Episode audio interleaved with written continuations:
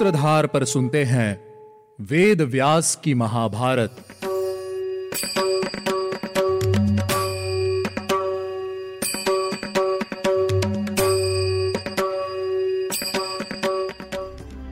आप सुन रहे हैं सूत्रधार प्रस्तुति वेद व्यास की महाभारत। मैं हूँ आपके साथ आपकी सूत्रधार मान्या शर्मा, जो लेकर जाएगी आपको महाभारत के युग में। पिछले एपिसोड में नारद मुनि और विदुर जी की बातें सुनकर सभी कौरवों ने भय के कारण गुरु द्रोणाचार्य को अपना सारा राज्य समर्पित कर दिया। वहीं राजा धृतराष्ट्र ने विदुर जी को पांडवों को वापस बुलाने के लिए कहा और यदि वे ना आए तो उनके साथ सेना, रथ, अस्त्र, शस्त्र और भोग सामग्री दे आने के लिए कहा। चलिए, चलते हैं हस्तिनापुर की सभा में, जहाँ चिंतित राजा धृतराष्ट्र लंबी लंबी साँसें खींच रहे हैं।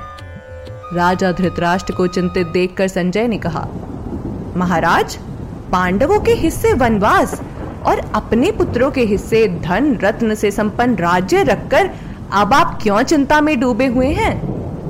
धृतराष्ट्र ने कहा, संजय, जिसका वैर पांडवों के साथ होगा, वह सुख से कैसे रह सकता है?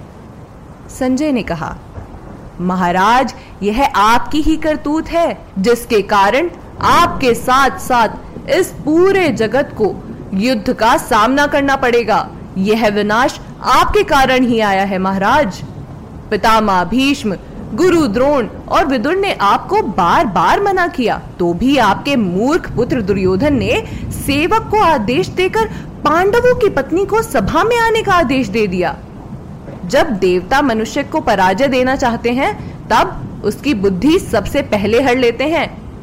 काल डंडा लेकर या तलवार लेकर किसी का सर नहीं काटता महाराज। काल का बल केवल इतना है कि वह मनुष्य की बुद्धि विपरीत कर देता है। द्रौपदी तपस्विनी है। उसका जन्म किसी मानव गर्भ से नहीं हुआ, स्वयं अग्नि से हुआ है। वह सभी धर्मों को जानने वाली है। उसे इस राजसभा में केशों से खींच कर लाया गया। यह खुद घमासान युद्ध उत्पन्न करने का कारण है। पांचाल कुमारी रजस्वला थी। उसका वस्त्र रक्त से सना हुआ था। वह एक ही साड़ी पहने हुए उस सभा में खड़ी थी। उसने सभा में आकर पांडवों का अपमान देखा। वे सभी धर्म के बंधन में बंधे हुए थे। उनकी यह दशा देखकर द्रौपदी दुख और शोक में डूब गई। वह उस अपमान के योग्य नहीं थी महाराज। तो भी दुर्योधन और कर्ण ने उसे कितने कटु वचन कहे? ये सभी बातें मुझे तो विनाश का ही संकेत दे रही हैं, महाराज, धृतराष्ट्र ने कहा। संजय, द्रौपदी के उन आंसुओं में यह सारी पृथ्वी भस्म हो सकती है। उसके अभिशाप से मेरे पुत्रों का आज ही वध हो जाता। जिस समय द्रौपदी को सभा में लाया गया, मैंने गांधारी और सभी भरतवंशी स्त्रियों का विलाप सुना। उस दिन द्रौपदी के वस्त्र खींचे जाने के कारण ब्राह्मण भी कुपित हो उठे हैं, संजय। कोई हमारा अग्निहोत्र नहीं करता। उस समय आकाश से उल्काएँ गिरने लगी। सब कुछ गलत होने लगा, संजय। ये अशुभ देखकर गुरु, द्रोण, पितामह, कृपाचार्य, सोमदत्त और बालिक सभा से उठकर चले गए। तब मैंने विदुर की प्रेरणा से द्रौपदी को मनवांचित वर दिया। उसने उस वर से भी पांडवों को मुक्त करने और उनके रथ धनुष लौटा देने को कहा। मैं तो कभी भी पांडवों के साथ वैर नहीं चाहता था, संजय। उनके साथ युद्ध करना मुझे पसंद नहीं। मैं सदा से उन्हें अपने पुत्रों से अधिक बलशाली मानता हूँ। मुझसे विदुर ने बार बार कहा, आप किसी भी तरह पांडवों और कौरवों के बीच में शांति बनाए रखिए। किंतु, संजय मैं पुत्र मोह में कुछ समझ नहीं पाया। अब शुरुआत होगी वन पर्व की। आप सभी के मन में यह प्रश्न होंगे कि हस्तिनापुर की सभा में हुए अपमान के बाद पांडवों ने क्या किया? राजभवन में निवास करने वाले पांडव द्रौपदी सहित किस प्रकार वन में रहे? चलिए जानते हैं पांडवों का वनवास कैसे आरंभ हुआ। हस्तिनापुर से निकलकर पांडव द्रौपदी के साथ उत्तर की ओर गए। इंद्रसेन आदि चौदह से अधिक सेवक स्त्रियों को रथ में बैठाकर उनके पीछे पीछे चले। पांडव वन की ओर गए। यह जानकर हस्तिनापुर के सभी निवासी शोक में भर गए। वे सभी भीष्म, विदुर, द्रोण और कृपाचार्य की बार बार निंदा करते हुए एक दूसरे से मिलकर इस प्रकार कहने लगे, अहो, हम और हमारा कुल अब यह सुरक्षित नहीं है। जहाँ दुर्योधन राजा है वहाँ अनिष्ट होना ही होना है। अब यही ठीक होगा कि हम सब वहीं चले, जहाँ पांडव जा रहे हैं। ऐसी सलाह करके वे सभी लोग पांडवों के पीछे पीछे वन में आ पहुँचे और उनके सामने हाथ जोड़कर खड़े हो गए और बोले, महाराज, निर्दयी शत्रुओं ने आपको अधर्म पूर्वक जुए में हराया है। यह सुनकर हम सब लोग अत्यंत दिग्न हो उठे हैं। आप लोग हमारा त्याग न करें। क्योंकि हम आपके सेवक हैं। हम आपके साथ रहेंगे, महाराज। युधिष्ठिर ने कहा, हम लोग धन्य हैं, क्योंकि ब्राह्मण और प्रजा वर्ग के लोग हमारे प्रति स्नेह और करुणा रखते हैं। भाइयों सहित, मैं आप सब लोगों से कुछ निवेदन करता हूँ। आप लोग हम सब पर स्नेह और कृपा करके उसका पालन कीजिए। आप लोगों को मालूम होना चाहिए कि हमारे पितामह भीष्म, राजा धृतराष्ट्र विदुर जी और मेरी माता और अन्य सभी सगे संबंधी हस्तनापुर में ही हैं। वे सब लोग आप लोगों की भांति ही शोक और संताप से व्याकुल हैं। आप लोग हमारे हित की इच्छा रखकर उन सबका यत्न पूर्वक पालन करें अब आप सभी लौट जाइए आप लोग बहुत दूर चले आए हैं मैं अपनी शपथ दिलाकर अनुरोध करता हूँ कि आप लोग मेरे साथ ना चलें। धर्मराज के इस प्रकार विनय पूर्वक अनुरोध किए जाने पर उन समस्त प्रजाजनों ने हाँ महाराज, हम ऐसा ही करेंगे। ऐसा कहकर दुखी मन से वापस लौट गए। कुंती पुत्र युधिष्ठिर के गुणों का स्मरण करके प्रजा वर्ग के लोग दुख से पीड़ित हो अत्यंत आतुर हो गए। उनकी पांडवों के साथ जाने की इच्छा पूर्ण न हो सकी। वे केवल उनसे मिलकर लौट आए। पूर्वासियों के लौट जाने पर पांडव और द्रौपदी रथों में बैठकर गंगा जी के किनारे परम कोटी नामक महान वट के समीप आ गए। संध्या होते होते उस वट के निकट पहुंचकर शूरवीर पांडवों ने आचमन करके और संध्या वंदन आदि करके वहीं रात व्यतीत की। दुख से पीड़ित हुए वे पाँचों पांडव कुमार उस रात केवल जल पीकर ही रह गए। कुछ ब्राह्मण लोग भी इन पांडवों के साथ स्नेहवश वहाँ तक चले आए थे। उन्होंने अपने शिष्यों तथा भाई बंधुओं को भी साथ ले लिया था। उन्होंने सारी रात राजा युधिष्ठिर को आश्वासन दिया। अगली सुबह सभी पांडव द्रौपदी के साथ वन में आगे जाने के लिए तैयार हो गए। तभी सब ब्राह्मण उनके सामने आकर खड़े हो गए। तब युधिष्ठिर ने उनसे कहा, ब्राह्मणों, मैं समझता हूँ। वहाँ आप लोगों को अवश्य ही महान कष्ट का सामना करना पड़ेगा। ब्राह्मणों को दिया हुआ कष्ट तो देवताओं का विनाश कर सकता है। फिर मेरी तो बात ही क्या है? ब्राह्मणों, मैं आपसे निवेदन करता हूँ, आप सभी वापस लौट जाइए। ब्राह्मणों ने कहा, राजन, हम आपके भक्त हैं, आप हमारा परित्याग मत कीजिए। युधिष्ठिर ने कहा, ब्राह्मणों, मेरे पास और कोई उपाय नहीं है। मेरे सभी भाई जो फल मूल आदि आहार जुटा कर ला सकते थे, वे ही आज दुख में डूबे हुए हैं। मैं अब उन्हें और दुख नहीं दे सकता। मुझे क्षमा कर दीजिए, ब्राह्मणों ने कहा।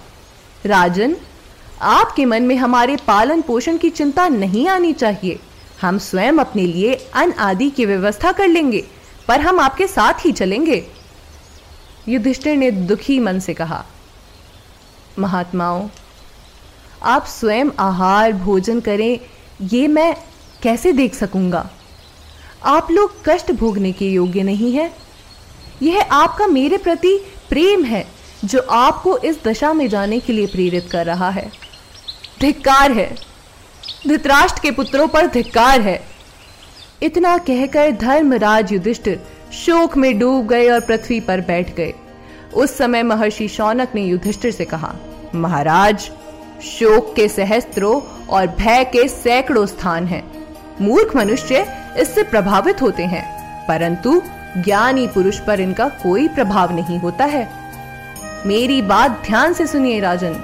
योग के आठ अंग बताए गए हैं।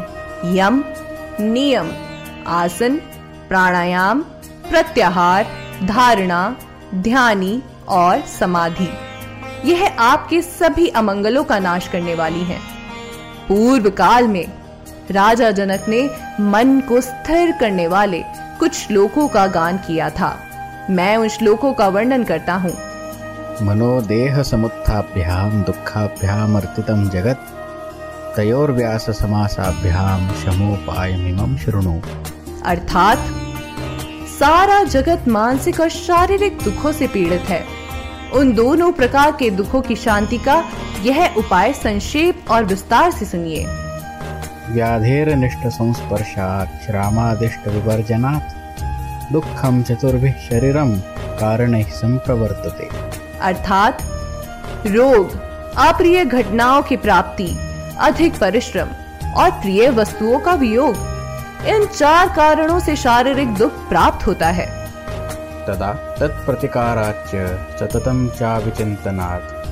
आधिव्याधि प्रशमनम क्रिया योगत्वयेन तु। अर्थात, समय पर इन चार कारणों का प्रतिकार करना और कभी भी उसका चिंतन न करना, ये दुख निवारक है। इन्हीं से आधी व्याधि की शांति होती है। दुख का मूल कारण है आसक्ति, अर्थात मन का लगाव। सांसारिक आसक्ति भी इसी स्नेह का कारण है। इसी स्नेह के कारण ही जीव कहीं खुश नहीं होता और कहीं दुख पाता है। दुख का कारण है आसक्ति, अर्थात मन का लगाव। उसी से भय होता है। खोटी बुद्धि वाले मनुष्य के लिए जिसे त्यागना अत्यंत कठिन होता है, उसके जरा से अभाव में वह खुद कमज़ोर हो जाता है। ऐसी इच्छा को त्याग देना चाहिए। जो मन पर विजय प्राप्त कर लेता है, उसी को सुख मिलता है। इस प्रकार, महर्षि शौनक ने युधिष्ठिर को योग और ध्यान का ज्ञान दिया और कहा कि महाराज, आप भी अपनी इंद्रियों और मन को वश में करके तपस्या द्वारा योग सिद्धि प्राप्त कीजिए। ऐसा कहा जाता है कि सिद्ध पुरुष जो जो चाहते हैं, उसे अपने तप के प्रभाव से प्राप्त कर लेते हैं। महर्षि शौनक ने युधिष्ठिर को भी तपस्या और योग करने के लिए कहा, क्या योग और ध्यान से युधिष्ठिर की सारी परेशानियाँ दूर हो पाएँगी। ये जानने के लिए आपको लौटना होगा हमारे अगले एपिसोड में। अगले एपिसोड में हम जानेंगे कि धर्मराज युधिष्ठिर को अक्षय पात्र की प्राप्ति किस प्रकार हुई। आज के एपिसोड में बस इतना ही। उम्मीद है आपको हमारा यह एपिसोड पसंद आया होगा। अगर आप इस एपिसोड से रिलेटेड कोई भी सवाल पूछना चाहते हैं तो हमारे social media platform Twitter Facebook Instagram पर हमसे संपर्क कर सकते हैं। हमारा सोशल मीडिया हैंडल है माई सूत्रधार साथ ही साथ, ऐसी ही अनेक रोचक पौराणिक कथाओं के वीडियो देखने के लिए आप डाउनलोड कर सकते हैं हमारी सूत्रधार ऐप हमारी ऐप एंड्रॉइड और आईओएस दोनों यूज़र्स के लिए उपलब्ध है। यहाँ आपको हर एक कहानी, सुंदर चित्रण और सटीक फैक्ट्स के साथ मिलेगी। इसके अलावा आप श्री राम कथा, मिनी टेल्स पॉडकास्ट, हिंदी और इंग्लिश, नल दमयंती प्रेम कथा, हिंदी, इंग्लिश तथा ऐसी ही अनेक कहानियाँ अपने मन पसंद ऑडियो प्लेटफॉर्म पर सुन सकते हैं। लिंक आपको डिस्क्रिप्शन में मिल जाएगा। मैं आपकी सूत्रधार मान्या शर्मा, मिलूँगी आपसे अगले एपिसोड में।